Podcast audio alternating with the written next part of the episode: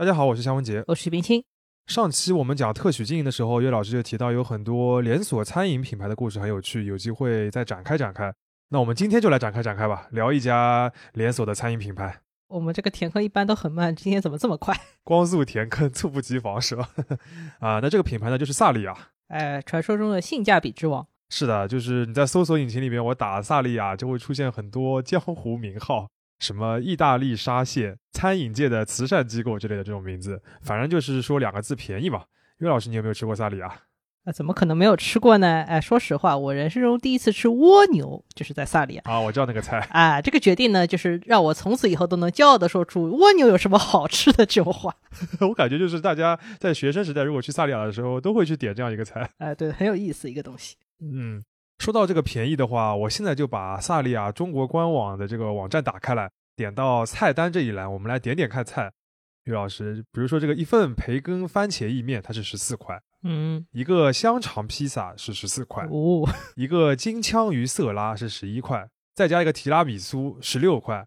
我们两个人吃这点绰绰有余了吧？嗯，吃撑了已经。一共是五十五元。哇哦！我感觉换个餐厅的话，点同样的一些菜品，五十五前面加个一都未必够，有可能要加个二，对吧？差不多。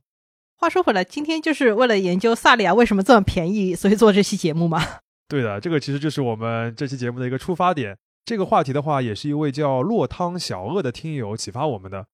其实你去网上搜一下的话，已经能够看到不少关于萨利亚为什么这么便宜的这样一个问题的解答了。不过我们还是想知道为什么这么便宜，萨利亚还能赚钱，以及它为什么能够开上千家的连锁店都维持这种便宜又赚钱的状态。仔细研究一下的话，会发觉还是其中蛮多有意思的故事的。为此呢，我们还查看了一下萨利亚的财报，研究了一下公司的历史和它所处的这个行业，还看了它的创始人写的一本小书，名字叫做《顾客爱吃才畅销》。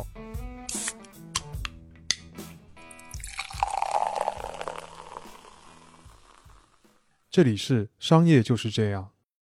所以萨利亚这个故事要从哪里开始讲呢？要说萨利亚的便宜的话，还是要从他创始人的故事开始讲起。因为听完了之后，你就会觉得便宜真的是刻在他这个企业的基因里面的。萨利亚的创始人，这也就是现在他的老板，叫郑元泰彦。郑是正直的郑，元就是新元结义的元，泰是泰山的泰，然后是李彦宏的彦。这个郑元泰彦呢，他是一九四六年生人。到了一九六四年的时候，他就考入了东京理科大学的物理系。读书的时候就一直在餐厅里面打工，据说是餐厅里面表现不错，有一位主厨还赞扬他有开餐馆的能力，他就被启发了或者说激励了吧，就真的去开了个餐厅。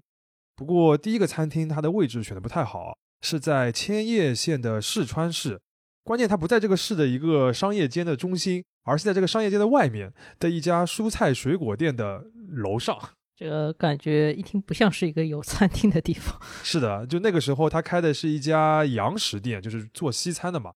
然后因为这个位置不好，所以他就想要么把营业的时间拉长一点吧，他就开到凌晨四点。结果这个决策呢，没给他带来客人，却带来了一些祸患。因为半夜里面来的都不是那种好好吃饭的顾客，都是一些当时的流氓混混啊什么的。这个那个时候社会治安不太好啊。有一天混混打架，就把他们这个餐厅里面的煤油炉给打翻了，整个店都烧起来了。这个时候呢，离他创业才七个月，然后他店就烧没了。这个故事告诉我们，不是所有老板都能开深夜食堂的。对，你看深夜食堂那个演员，他那个扮相上面有一一一行刀疤的，都是要经历一些事情才能开深夜食堂的。所以呢，郑元泰彦作为一个当时还是个大学生，他经受这个挫折就不太想干了。但是他的母亲呢，强行的劝住了他再来一次，而且他的劝法是：那个遭了火灾的地方对你来说就是最适合的地方，请再去试一次吧。这个到底是什么逻辑啊？就是啊。但是反正我估计郑源应该是自己真的很喜欢开餐厅啊，他就再去试了一次，结果呢还是没有客人来，他就开始想，既然地段不好的话，那就要靠物美价廉来吸引人，所以他就开始降价，先是把这个菜品打五折，结果还是没人来，然后打了三折，把一份意面的价格打到了比拉面还低的二百日元，相当于现在的三美元左右。这个三折呢好像是个开关，一下子就把客人吸引过来了，然后这个店就开始天天的排队爆满。一个三十八个座位的餐厅啊，每天的客人有六百多人，相当于一个座位的翻台是二十次。那确实很夸张。香港那种很厉害茶餐厅，就是你上一桌人吃的时候，后一桌人已经站在你身后那种茶 餐厅。这种茶餐厅的翻台率可能就是十次，这都已经算很高了。没错，那其实就是说明这家店完全是供不应求嘛。所以一九七三年这第一家萨利亚开门之后，到了一九七七年他就开始开分店了。到了一九九二年的时候，他已经有五十家门店了，每家都保持了很便宜的这个特色，而且都是顾客非常多。这个就是我前面所谓的，就是刻在基因里面的这个低价这个点。不过要值得一提的就是，在第二次开店的时候，正源太彦还做了一个改变，就是把餐厅的定位给改了。他从原来各种西餐都做，而转向了专注于意大利菜式。因为他当时发现，好像在年轻人当中，意大利菜开始流行起来了，而且呢，这个价格从比较高的那种意餐开始转向大众了。所以呢，他就希望来打这个点。其实这也是萨利亚初期成功的一个时代背景啊，就是从一九七零年代开始。日本就兴起了这种所谓叫家庭餐厅的这种餐饮的形式，英文名字叫 Family Restaurant，日文简称就叫法米莱斯。它专门就是用来满足这种一家三口日常外出就餐的这种需求。这个法米莱斯呢，就是官方还有个专门的定义的，就是来自日本的农林水产省啊，他的说法是人均消费在七百到一千五百日元，上菜速度在三分钟到十分钟左右的这个餐厅。大多数都是为连锁品牌的，我们就称它为法米莱斯。这个定定义还挺精准的，尤其这个上菜速度，这个家里烧菜哪有这么快的？对，就所以大家都喜欢到外面去吃嘛。然后你就可以在家庭餐厅里面看到很多大人带着小朋友，对吧？小朋友在那边吃个简餐，然后做做作业啊什么的，其实是一种非常常见的场景。不过相比其他餐厅，萨利亚价格还会更低。你像我们前面讲的，它一份意面才两百日元嘛，比它那个人均消费七百日元那个还要低很多很多。所以我当时就看到有些报道，就是说消费者都怀疑你这么便宜会不会亏钱啊？但我看到郑源太彦他的回忆录里面是这么写的：我开首店的时候利润就多得不得了，马上就能够开新店了，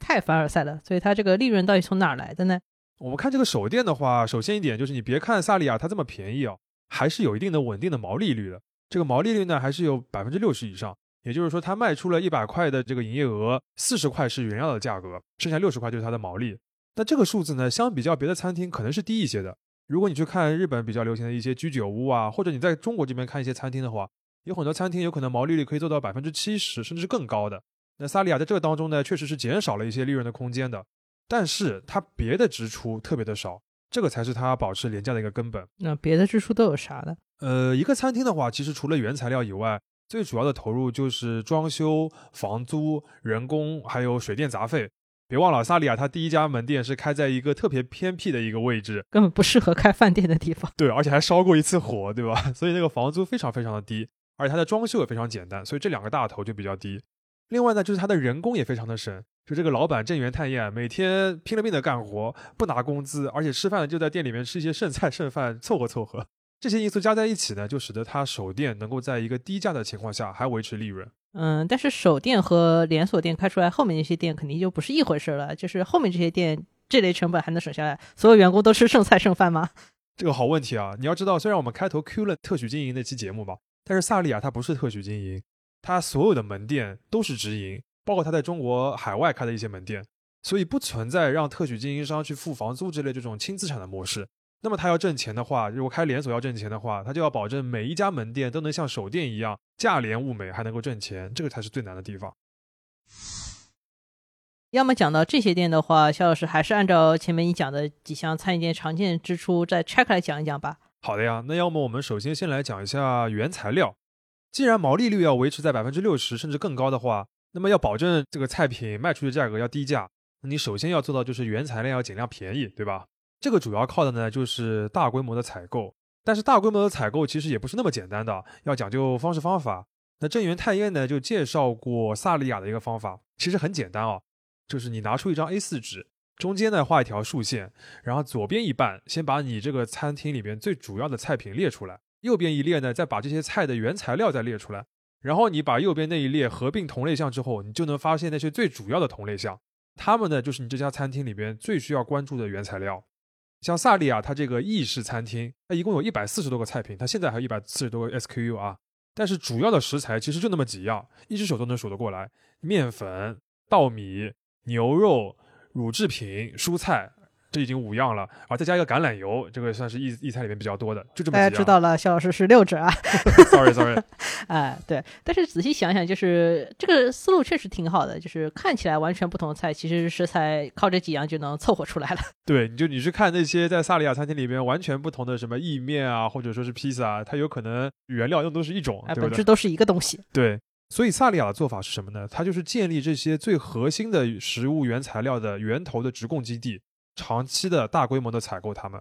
其中最脍炙人口的一个故事，就是在一九九零年的时候，郑源太彦就跑到日本福岛县的白河市，跟当地的农民和农协要求签订一个长期的大规模的专供协议。日本农协大家可能知道是一个很有影响力的组织啊，很厉害，很厉害。对，就是他不光管理像农机的采购啊、种子销售这些，还管农民日常的生活，甚至农民的保险。然后对于当地的选举也非常非常有影响力。没错，所以你要大规模的采购的话，就必须要和农协打交道，他们是代表农民的嘛。那么萨利亚呢，就跟这个白河市当地的这个农协要了一个非常大的种植面积和一个很大的一个采购的订单，然后跟他对方说。我们的目标是要开一千家连锁店，请和我们一起努力吧。那么那个时候，萨利亚到底有多少家门店呢？十八家。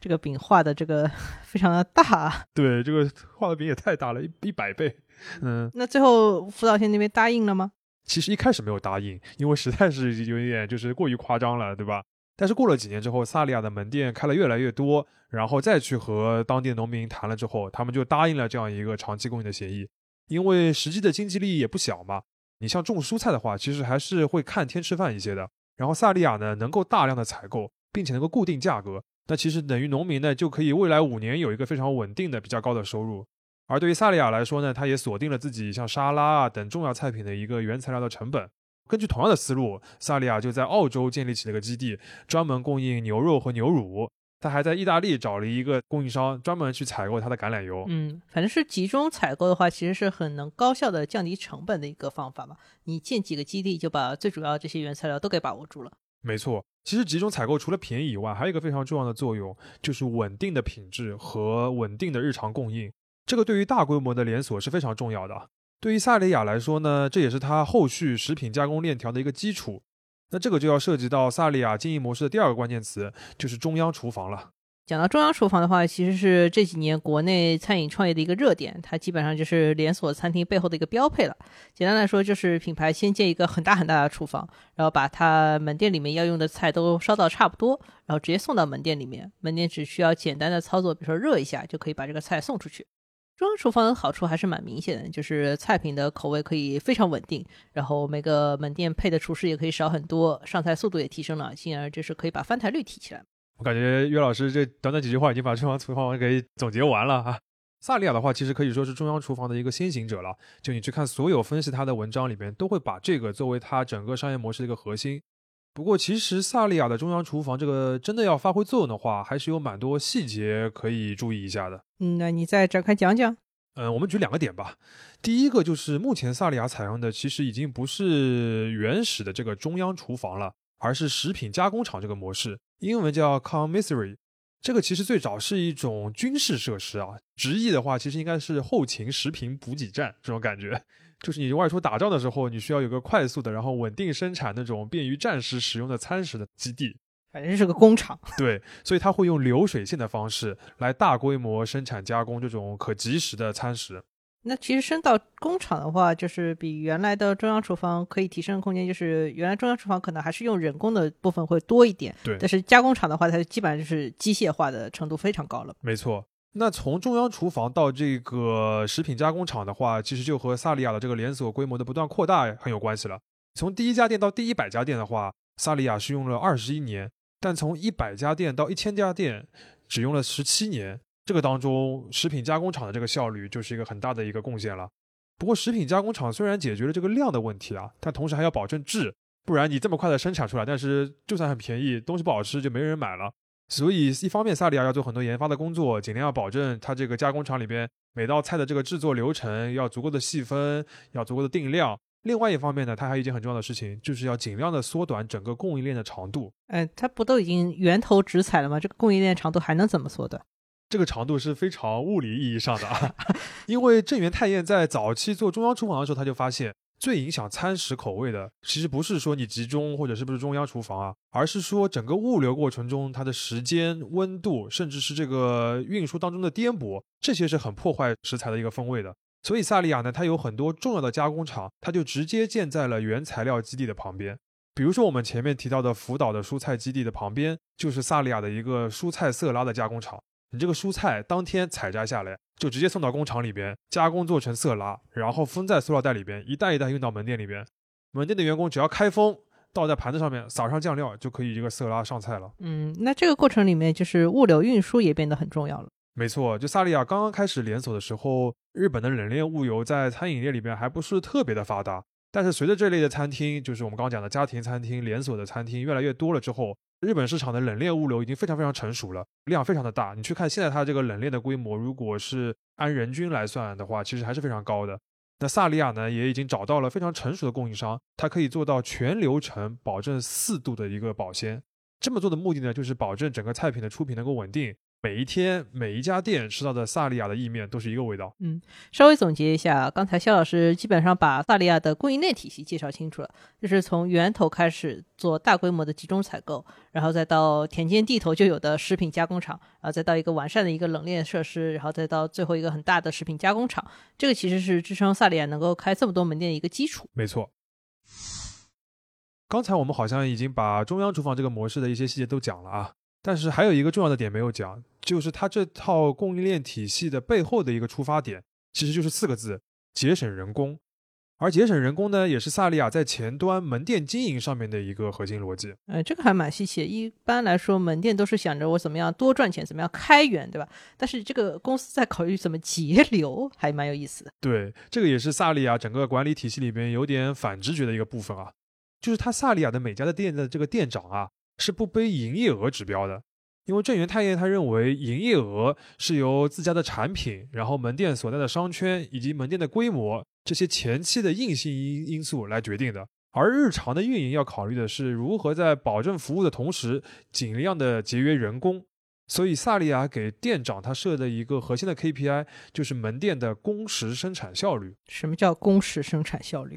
比如说啊，就是萨利亚一天的这个店的营业额是一万元。而它的毛利率，我们前面讲的，按照百分之六十来算，也就是说去掉原材料，萨利亚一天的这个毛利润是六千块钱。然后当天呢，整个这个店里面的员工，全职的加上兼职的，所有员工的工时，他把它加在一起是三十个小时。那么每个员工的工时生产效率就是二百元。根据正源太彦所说呢，在日本工时生产效率这个数字要做到大约人民币一百二十到一百五十元，这个餐厅才差不多可以谈盈利了。而萨利亚对内部的一个目标是，这个数字要做到人民币三百元，等于萨利亚在工时效率这个指标上面要做到一般餐厅的两倍甚至更高了。没错，那这个其实才是他赚钱的一个核心啊，就是让尽量少的人就能完成店里面所有的这些事情，而且在菜品低价的前提下，能够创造出足够的收入。那这个怎么做到呢？这个就是一些比较细节的能耗了。我们可以举一些他在书里面讲到的例子。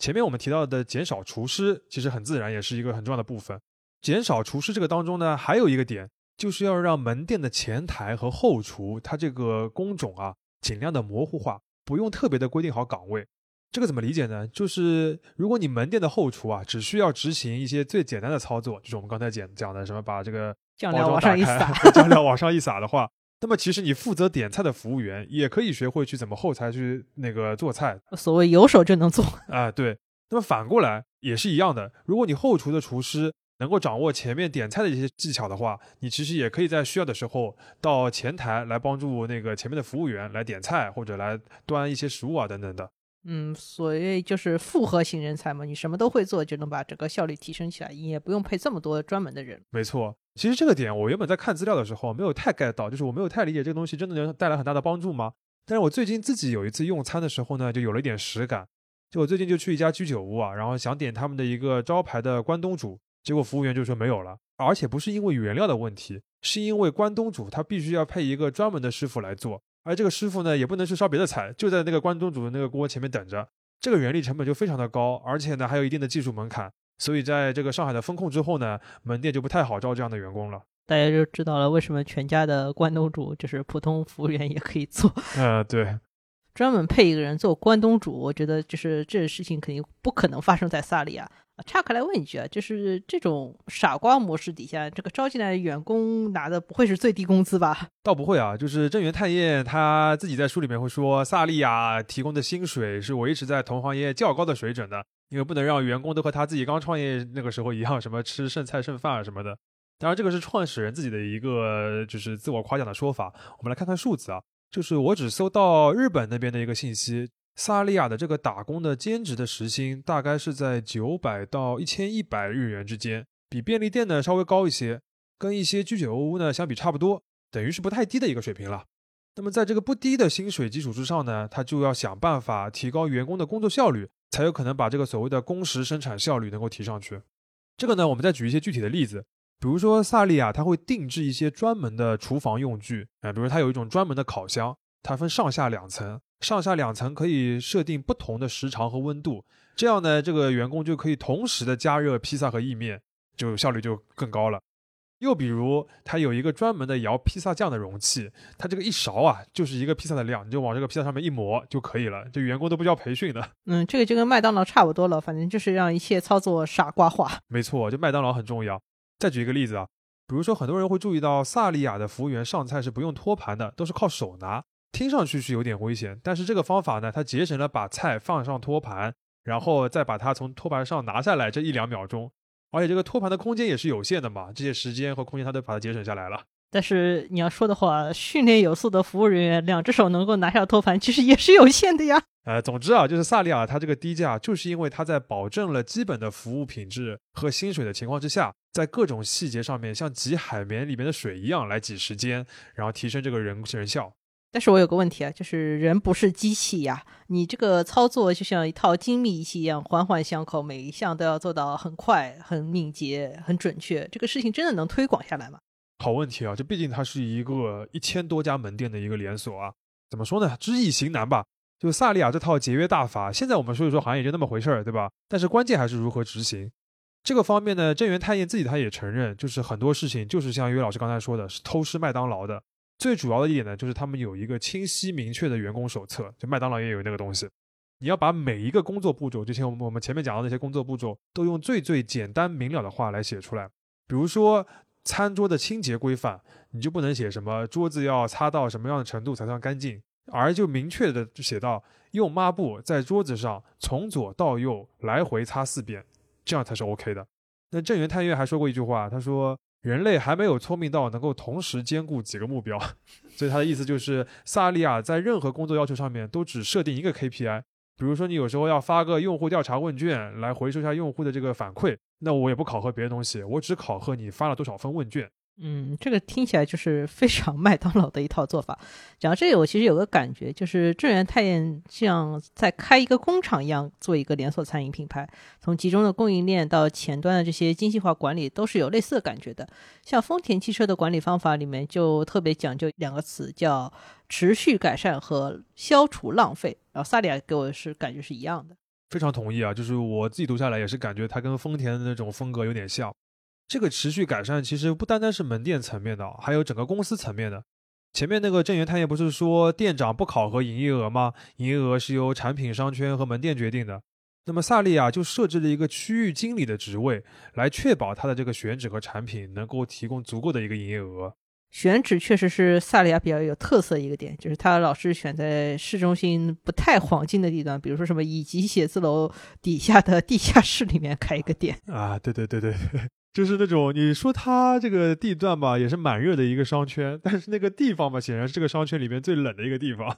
他这么做的话，就是为了减少前期的投入嘛。就你我们刚刚讲到，他开首店的时候，就是因为开始的房租和这个装修都很省，所以他能够尽力能够保持。他现在在开店前后的话，区域经理都要对所在商圈的情况来实时的跟踪的。正源他也给他的下面的人要求是每周要整个商圈要逛一遍。逛哪些东西呢？比如说你你哪些竞争对手，然后商圈的人流有没有一些变化，甚至当地的天气，因为天气会很影响一些门店的顾客数。比如说下雨的话，购物中心里面室内的店人就会变多，但是街边的店人就会变少等等的。只有把这些细节实时的都掌握了，才能够判断这个商圈的变化，也能够帮助店长更好的规划他接下来一个礼拜的工时。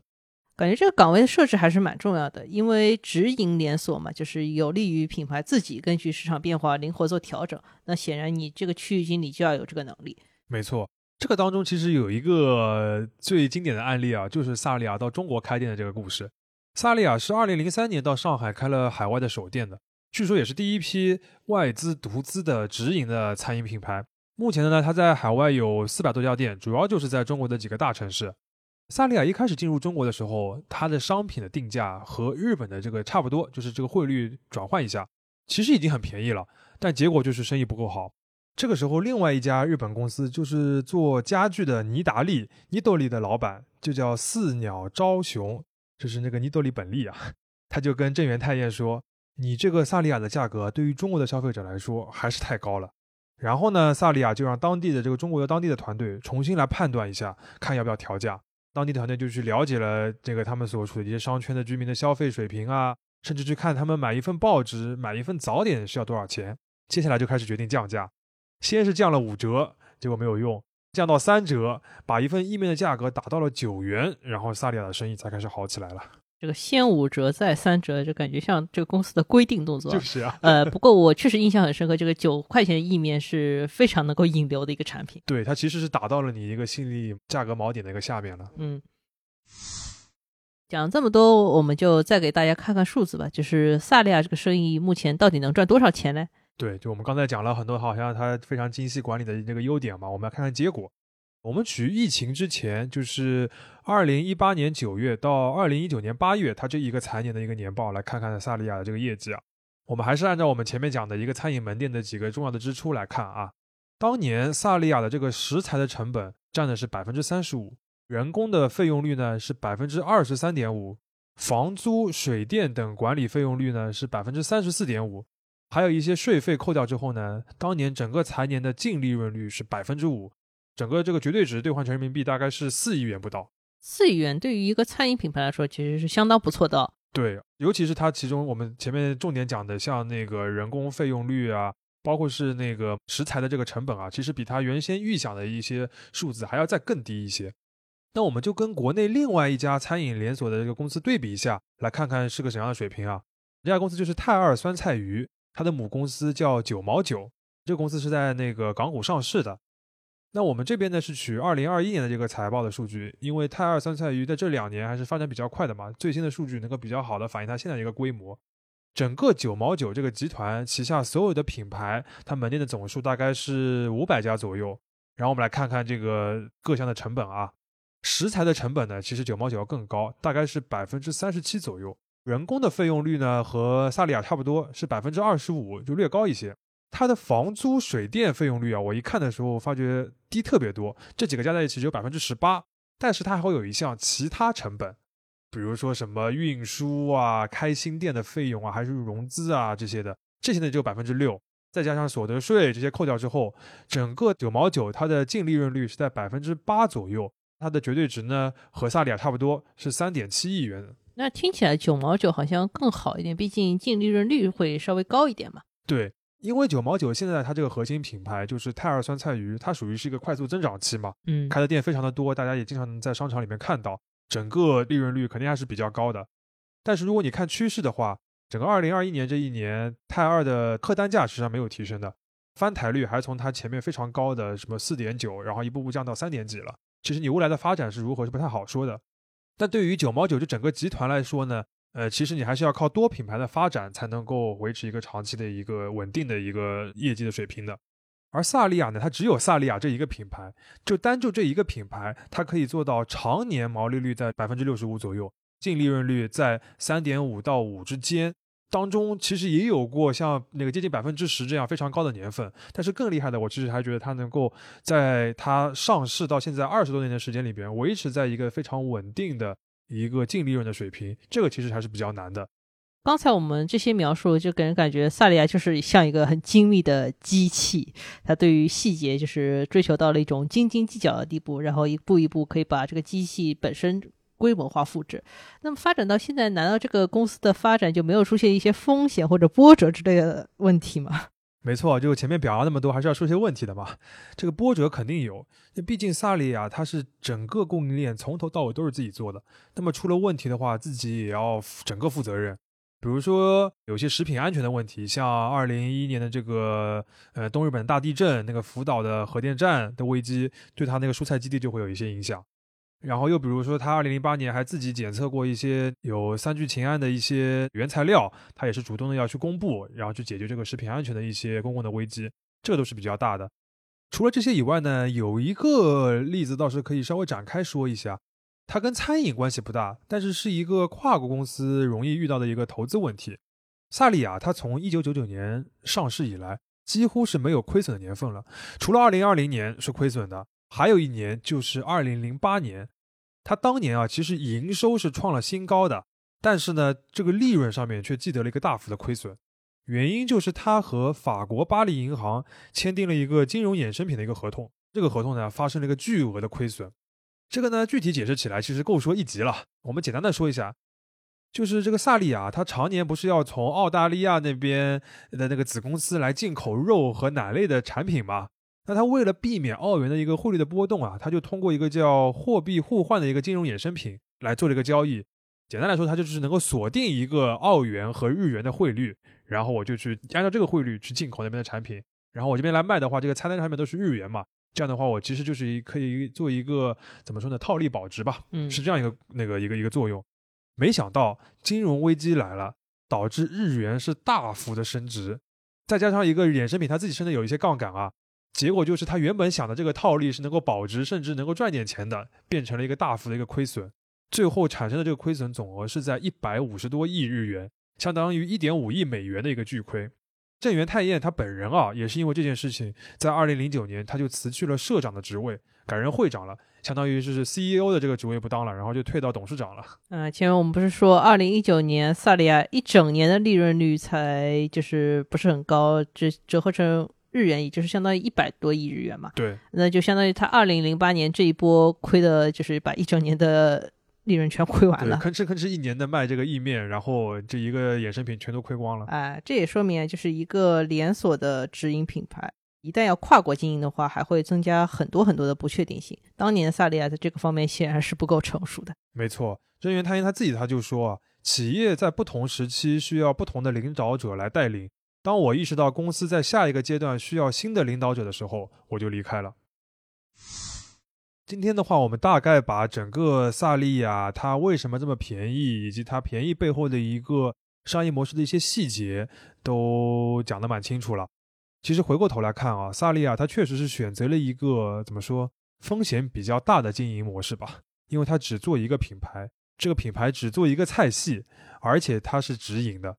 上期节目我们也讲到。有的特许经营商，他为了分散风险，还会去接不同类型的餐饮品牌的一些单。品牌方其实也是一样的，我要去做一些多品牌来抵消风险嘛。我们了解的很多国内外的一些餐饮品牌背后都是一家公司。比如说萨利亚在日本有一个同行，也是一个很有名的竞争对手吧。另一个平价的餐饮连锁叫十七家，在中国也有店的啊。它的母公司就叫全盛集团，泉水的泉，盛大的盛。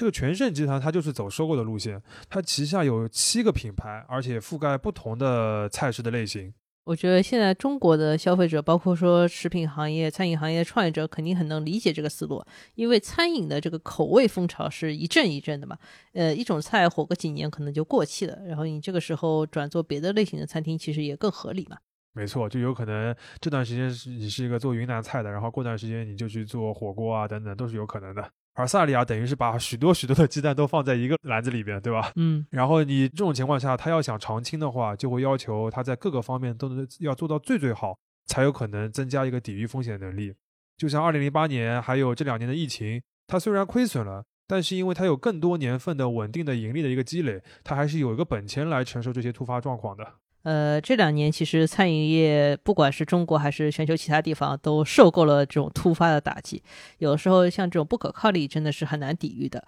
不是说人人都能照搬萨利亚这套方法，但是像萨利亚这样把某种模式推到极致的能力，却是值得学习的。商业就是这样。